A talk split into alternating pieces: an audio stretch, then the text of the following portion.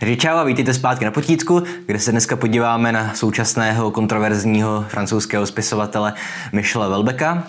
Ale nejdřív dneska výjimečně udělám technické záležitosti na začátek, protože chci, abyste je slyšeli všichni a nejenom ti, kteří se dostanou na konec videa. Uh, jak víte, pokud sledujete pravidelně, tak jsem se teďka vrátil po dlouhé době do Olomouce na Palackého univerzitu, což mi dává výborný přístup ke spoustě zajímavých lidí. Takže jsem bych chtěl teďka do budoucna natáčet podcasty s různými učiteli. Začnu na, na bohemistice s nějakými svými kolegy, češtináři, a, ale potom třeba bych to chtěl rozšířit i na filozofii a na další učitele vysokoškolské. A už mám domluvený první podcast. Uh, příští týden budeme natáčet s Erikem Gilkem, což je docent, historik literatury. Znáte ho z AZ kvízu jako pana Erika. A On je vlastně jeden z největších českých odborníků na současnou českou literaturu, takže se budeme bavit o současné literatuře. A napište mi za prvé, co byste chtěli a o čem bychom měli mluvit v rámci té české literatury, ale taky mě můžete napsat třeba, které osobnosti z Olomouce vás zajímají, nebo která témata vás zajímají a já už si k tomu dohledám ty osobnosti, které by o nich mohly se mnou mluvit. Jo, takže to je první věc, podcasty. A druhá věc, eh, rozhodli jsme se, abychom měli přehled o tom, jako o která dělá největší zájem, že rozjedeme na Facebooku hlasování, protože na YouTube to nejde udělat takhle šikovně, že na Facebooku jde nastavit taková ta funkce, že buď můžete hlasovat pro něco, nebo můžete přidat i vlastní možnost. No, takže když půjdete na naši facebookovou stránku, která je určitě někdo v odkazech, tak buď můžete dát hlas nějaké knížce, kterou chcete, abych rozebral, nebo tam můžete napsat vlastní knížku, nebo, nebo téma jakékoliv, o které máte zájem. A když pro ně bude hlasovat dostatek lidí, tak, tak ho uděláme přednostně. Nebudeme si tím řídit na 100%, no. kde by prostě dostal největší počet hlasů Mein Kampf, tak to stejně nebudu dělat, ale jenom tak pro vaši informaci. A ještě přidáme taky hlasování podobného charakteru na Patreon, kde to zúžíme vždycky na nějaká tři díla, která jsem si udělal jako shortlist a patroni opět budou mít přednost ještě ve zúžení toho výběru. Takže tímhle bychom se chtěli dostat fakt do té situace, kdy dělám knížky, o které vážně zájem Protože občas udělám knížku na základě toho, že se o ní několikrát někdo napsal v komentáři, ale třeba to bylo jenom pár lidí, takže tak. A teď už teda k literatuře, eh, k Micheli Welbeckovi.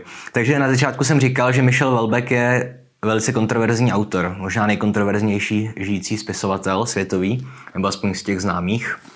A proč? On už vlastně od 90. let, on narodil se někdy v 50. letech, nevím přesně kdy, on se to myslím ani neví totiž, a už od 90. let, kdy začal tvořit, tak zkrátka provokoval svými texty, svými prozami. No, už v těch 90. letech napsal díla elementární částice. V, v díle elementární částice tam se hodně zabývá sexuální revolucí a homosexualitou a show a všemi podobnými věcmi. No a potom následoval román Platforma, kdy zase tematizuje vlastně islámský terorismus. A to mimochodem, tahle kniha vyšla ještě před 11. zářím, kdy islámský terorismus nebyl moc velké téma, takže on to docela předpověděl. No a obecně můžeme říct, že Welbeck se vysmívá nebo kritizuje všechny možné problémy, především společenské problémy toho západního světa. No, cokoliv chápeme pod tím pojmem západní svět, protože to je spíš takový konstrukt O tom je spousta studií, že vlastně nic takového neexistuje, ale, ale zároveň všichni tak nějak víme, co si pod tím představit, že euroamerickou společnost, dejme tomu. A já osobně úplně nechápu jako tu hysterii, která kolem Velbeka neustále probíhá. On mimo, mimo jiné skončil i před civilním soudem. Tuším, že právě na základě e, románu Platforma, ale nakonec ho teda ten soud očistil.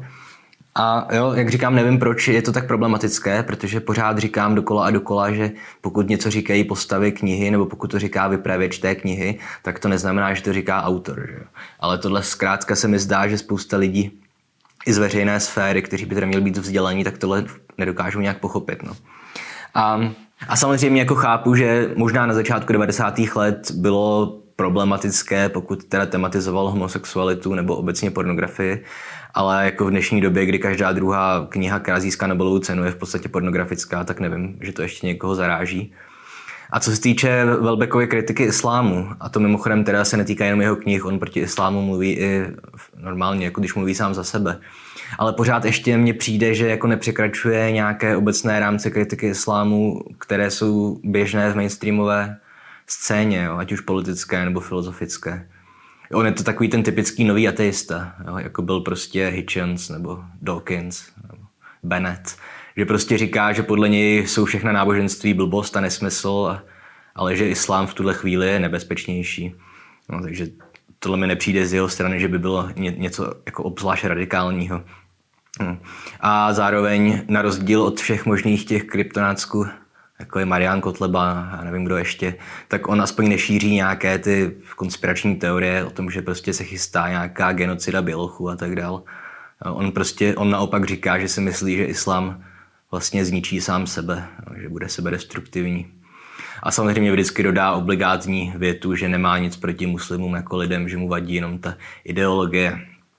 Což samozřejmě opět chápu, že může být kontroverzní. Že? Protože opět, když si vezmete neonacisty, tak oni s radostí používají ten argument, že nemají nic proti židům jako lidem, ale že prostě jenom jsou proti tomu židovskému spiknutí organizovaném Sorosem a, a já nevím co všechno. No. Takže chápu, že tohle může být jako nebezpečná řeč svým způsobem, ale celkově mi přijde celá historie ohledně Velbeka jako osobnosti přehnaná. Ale už jsem strávil, myslím, spoustu času na jeho osobě, takže tenhle kanál má být hlavně o dílech. A vybral jsem si od něj tedy román Možnost ostrova z mnoha důvodů.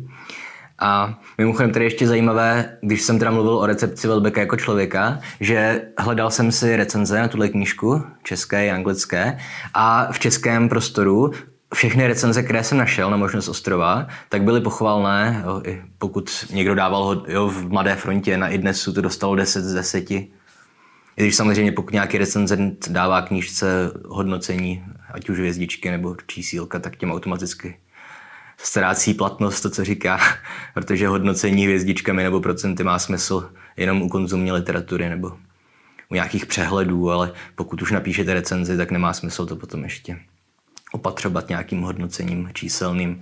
Jo, ale co jsem chtěl říct, že v Čechách jako to přijetí bylo velice pozitivní a všechny recenze, co jsem si psal z Ameriky, tak to odsoudili naprosto tu knížku, že to je příšerné a že celý Velbek nestojí za nic. Že opět hádám tedy nějaký rozdíl spíš kulturní než v samotné kvalitě toho textu. A zajímal by mě, jak, jak vlastně to přijala francouzská kritika, ale opět starý příběh neumím francouzsky. Pokud někdo umíte francouzsky, tak mě můžete napsat jak to francouzská kritika odborná přijala tohle dílo. Tak a teďka už teda k možnosti ostrova. Děj jako obvykle vezmu stručně a nevyzradím zápletku, protože tohle je relativně nová knížka, tuším 2.7 nebo tak nějak. Takže tady ještě asi nebudu předpokládat, že každý to zná, jako u Shakespearea nebo jiných. Takže ten román má dvě roviny, časové roviny. Ta jedna z nich se odehrává vlastně víceméně v naší současnosti a druhá se odehrává v nějaké antiutopické postapokalyptické budoucnosti. No a v té první rovině vypravěč, zároveň a protagonista se jmenuje Daniel, nebo Daniel, to je jedno. A on je to takový hm, Dave Chappelle nebo Žervé, že on se živí jako stand-up komik a celý ten jeho štyk spočívá v tom, že zkrátka kritizuje všechny takové ty nějaké společenské problémy a žije si velice dobře, má spoustu obdivovatelů a fanoušků a má hodně peněz. Zároveň je to ale těžký narcis, takový nihilista a cynik. Považuje se za nadřazeného ostatním lidem. A on vlastně zároveň i ví, že ta komedie, kterou dělá, že je mizerná. On pragmaticky to zkrátka má zaměřené na to budanské publikum, o kterém ví, že se mu to bude líbit. Potom ještě teda se setká s ženou jménem Izabela, Jo, a Izabela nám ještě opět prohlubuje celý ten cynismus toho románu, protože ona pracuje jako šéf-redaktorka časopisu Lolita, což je časopis pro náctileté dívky. Jo, opět stejně jako teda nějaký ten hloupý stand-up buranský, který dělá ten Daniel, tak pokud jste někdy měli v ruce nějaká ta bravíčka nebo tyhle ty časopisy, tak víte, že to je vlastně ten úplně největší jakoby odpad, který slovesnost lidská kdy vytvořila. Takový to penetrating teenage brains. Hmm. A zároveň teda, teda spolu žijí Izabela s tím Danielem, ale ve chvíli, kdy se jí začne dělat celulitída a poklesnou prsa, tak samozřejmě spáchá sebevraždu, protože to je logické v tomhle fikčním světě. No a zároveň se to i obrátí následně, celá tahle situace naprosto dokonale, kdy se to též stane Danielovi. On se seznámí s mladou herečkou Esther a i jemu začnou poklesávat části těla, takže udělá to samé, co udělala Izabela. No, ale ještě předtím se seznámí se sektou Eholomi, ale nejdřív se teda ještě dá dohromady se sektou Elohomitů, no, což jsou taková, to je taková karikatura ještě spíš sekty, což je mimochodem opět krásná meta, že, protože to je karikatura sekty, ale přičemž sekty jsou většinou samé o sobě už karikatury nějakého náboženství. No a tady ta sekta si zahrává s nesmrtelností a, a tím se vlastně posouváme do té druhé roviny časové toho románu, kde se setkáváme o mnoho let později opět s Danielem, ale ovšem už je to vlastně klon jeho. No, že on, právě ta sekta, ona klonuje lidi. A v tom budoucím světě, který je tvořený už jenom klony lidí z té první roviny, tak to je takový už, jako, jak to říct, prázdný svět, bez emocí, takový sterilní, antiutopický. Vládne tam diktátorská velká sestra. A ty klony vlastně tráví čas tím, že jenom na obrazovkách sledují a komentují vlastně životy těch svých předobrazů. A tady už teda skončím s prozrazováním děje, abych úplně nevyzradil zápletku. A teďka teda k samotnému dílu.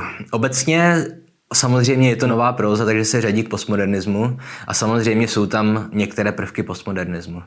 Ať už je to to, že autor používá kýč, používá postupy brakových nějakých žánrů, používá aluze, odkazy na jiné literární texty. Na druhou stranu tady ty aluze jsou naprosto, naprosto očividné, jo, že to jako nevyžaduje od vás skoro žádný čtenářský skill, abyste odhalili. Prostě, že tam je diktátorská velká sestra, tak to je naprosto očividný odkaz na velkého bratra od Orwella a časopis Lolita pro náctileté dívky. No. Zrovna jsem o Lolitě mluvil asi tři týdny zpátky. Že? Takže a nic jako hlubšího tam nenajdete. Zároveň u postmoderny se samozřejmě uvádí ten typický prvek, že ty texty mají hodně vrstev, jo, jako ukryt, ukrytých pod sebou, pod nějakým nánosem. To tady neplatí. Jo, Welbeck nikde nic neukrývá, on prostě prvoplánově představuje své myšlenky. A zároveň on dělá to též, co velký Coelho, totiž, že vlastně jenom nemá nějakou vlastní filozofii, ale jenom přebírá texty jiných filozofů a obaluje je literaturou. Ale ovšem samozřejmě na rozdíl od Coelia, u Welbecka tohle je Jo, tohle je normálně promyšlený autorský plán, to je postup, on se tím netají. On jako nepředstírá nic. Takže to je naprosto legitimní, že to dělá. A zároveň je to samozřejmě z jeho strany i jako určitá forma sebeparodie. No, takže když říkám, že přebírá myšlenky jiných filozofů a obaluje je literaturou, to není výtka, to je jenom konstatování. Jo, a je to normálně funkční, zkrátka struktura toho textu. A ještě zároveň Welbeck se jako v rámci filozofických pasáží nepouští do žádných hlubokých ontologických nebo gnozeologických úvah a prostě jenom spíš bych řekl, že tak nějak buší do těch problémů současné společnosti nebo naší kultury. Jo, jako, je, jako jsou ty sekty, náboženství, konzumace nějaké buranské zábavy, no, samozřejmě fetišizace různých deviací a a všechny ty problémy spojené s tou mojí prokletou generací, že, která nechce mít děti nebo to odsouvá ze strachu, z nějaké zodpovědnosti a jenom si chce užívat z egoisticky vlastního života. O tom všem tam Welbeck píše. Ale zároveň opět jako v jeho prospěch, pokud můžu soudit, no jsem literární kritik, tak musím soudit, tak si myslím, že on jako nemoralizuje, jo? že to není od něj nic takového, že on spíš se tomu posmívá. Nebo možná neví, jestli se má smát nebo brečet. Jo. Ale opět nemám s tímhle žádný problém. A už jsem zmiňoval, že jsem si tentokrát procházel i recenze, které na tuhle knížku vyšly. A nejvíc mě zaujala recenze od Ladislava Netě v A2. A to je takový spíš levicově orientovaný kulturní časopis, obrovský formát. A2 konec konců. A vlastně v jeho interpretaci tenhle ten román Welbeckův je něco jako varování, že liberalizace, nějaká, jakékoliv osvobozování, že nemusí mít jako nutně pozitivní následky. Což mě samotného nenapadlo, ale myslím, že to je dobrý, dobrý postřeh od Nadě, což je taky můj bývalý učitel mimochodem. A netradičně to odcituju, bude to trošku delší a je to normálně vygooglovatelné ten, ta recenze. Když se zadáte Ladislav Nať, psáno na G, eh, možnost ostrova, tak to najdete online. Takže cituju. Eh, postavy Velbekových knih velice jasně ukazují, jak klamné může být osvobození. Francouzský spisovatel hojně a rád provokuje ty, kteří pokládají liberalizaci za všelék. Zejména pak levicově zaměřené intelektuály, feministky, environmentalisty a všechny další, kteří nejsou z to přijmout základní fakta lidské existence a svůj pohled na život podřizují něčemu, co se tváří jako osvobozující učení, ale ve skutečnosti jde o dogma, které život i tyto lidi znásilňuje. Tak, konec citace. Jo, tohle by se mohlo zdát jako nějaký klasický argument prostě konzervativní, nějaké konzervativní politiky nebo nebo nějakého kulturního konzervatismu, je prostě namířený proti těm levicovým aktivistům. Ale tohle je jako hlubší problém, eh, který se týká vlastně otázky, nakolik liberalizace skutečně přináší osvobození. Jo? A tohle Teďka už teda se posouváme do té roviny spíš asi nějaké filozofie, nebo, ale to je jedno. Tohle video počítám stejně není moc pro maturanty. A k tomu jsem chtěl říct, eh, že nedávno jsem četl studii, kterou dáme tentokrát do odkazu, protože myslím, že není dostupná na internetu, tak studii, která se tuším jmenuje The Perfect Colonizer, jako dokonalý kolonizátor. A tahle studie se zabývá právě tím, jak v rámci kolonizačních postupů těch evropských mocností ty kolonizátoři používali třeba právě návykové látky, aby jejich pomocí ovládli ta území, která se oni snažili dobývat. Jo, a všichni asi znáte historii, tu příhodu o tom, jak teda kolonizátoři indiánům severoamerickým zadarmo dávali alkohol, že se tvářili jako, že to je od nich dobrý skutek, že jim zadarmo dávají zboží, ale to vedlo k tomu, že ty indiáni jednak si vytvořili závislost a jednak to vedlo i k ještě vyhrocení vlastně sporů mezi těmi indiánskými kmeny. A tak vlastně dárek alkoholu to, že oni jim poskytli nějak, nějaké zboží zdarma, nějakou svobodu, tak tím vlastně zároveň je dokázali zotročit. To též se stalo v Ázii teďka zase ale s opiem, že zase už jsem taky zmiňoval opiové války. A opět angličani to též udělali v Číně a částečně v Indii. Že v rámci prostě toho procesu obchodování s těmihle zeměmi jim opět zadarmo dávali opium, aby tak v nich vyvolali, vyvolali závislost. Jo, a opět forma jako nějakého, nějaké snahy ovládnout nějaké jiné kultury. A abychom šli abychom už opustili ten, tu studii o kolonizátorech. To tež se děje ve světě pořád a neustále. Teďka zrovna, pokud znáte TMBS, to, to je Michael Brooks show, tak on mluvil o situaci, o které tuším jsem nikde jinde se nedoslechl.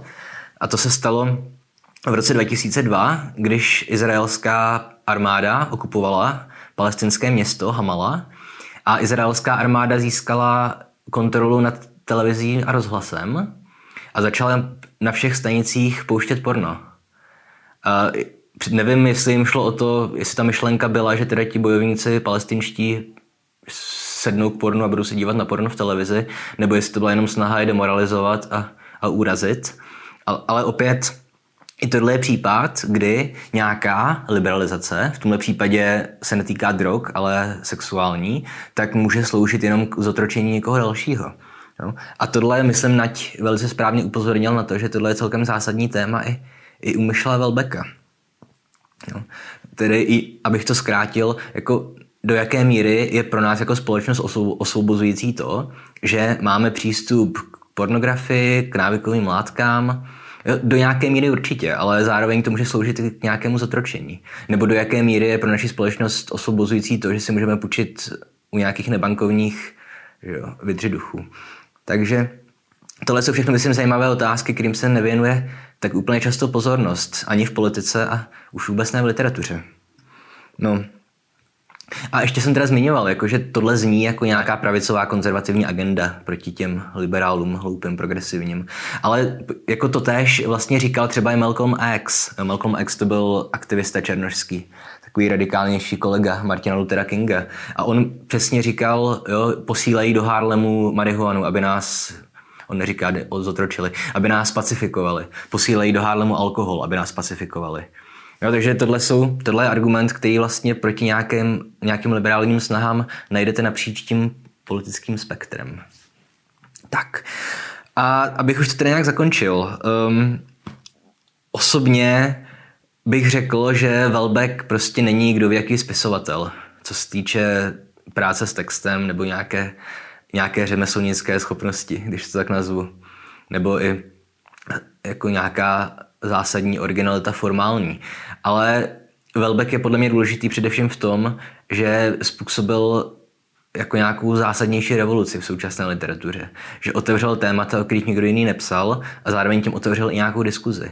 Protože o současné literatuře se samozřejmě říká, že je v krizi a že je zatuchlá a že se v ní nic zajímavého neděje.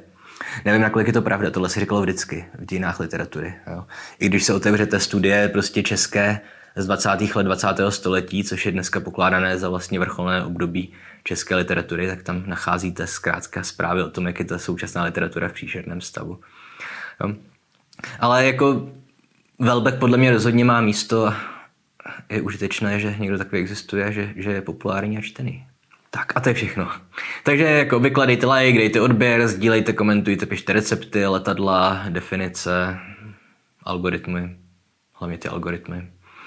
A říkám mi, najdete nás? Ne. ne. A já nevím, co ještě. Ještě to můžete sdílet, komentovat a psát algoritmy. A příště, no teď jsme se hodně věnovali současné literatuře spíš, nebo takovým těm zábavnějším tématům. Příště uděláme zase něco maturitního a už dlouho, dlouho jsem přemýšlel nad tím, že bych měl udělat zase od Čapka něco, protože od něj máme z nějakého důvodu, kromě těch přehledů, jenom matku, což není zrovna jako jeho nejznámější nebo nejpopulárnější dílo. Takže uděláme Karla Čapka a Hortubala.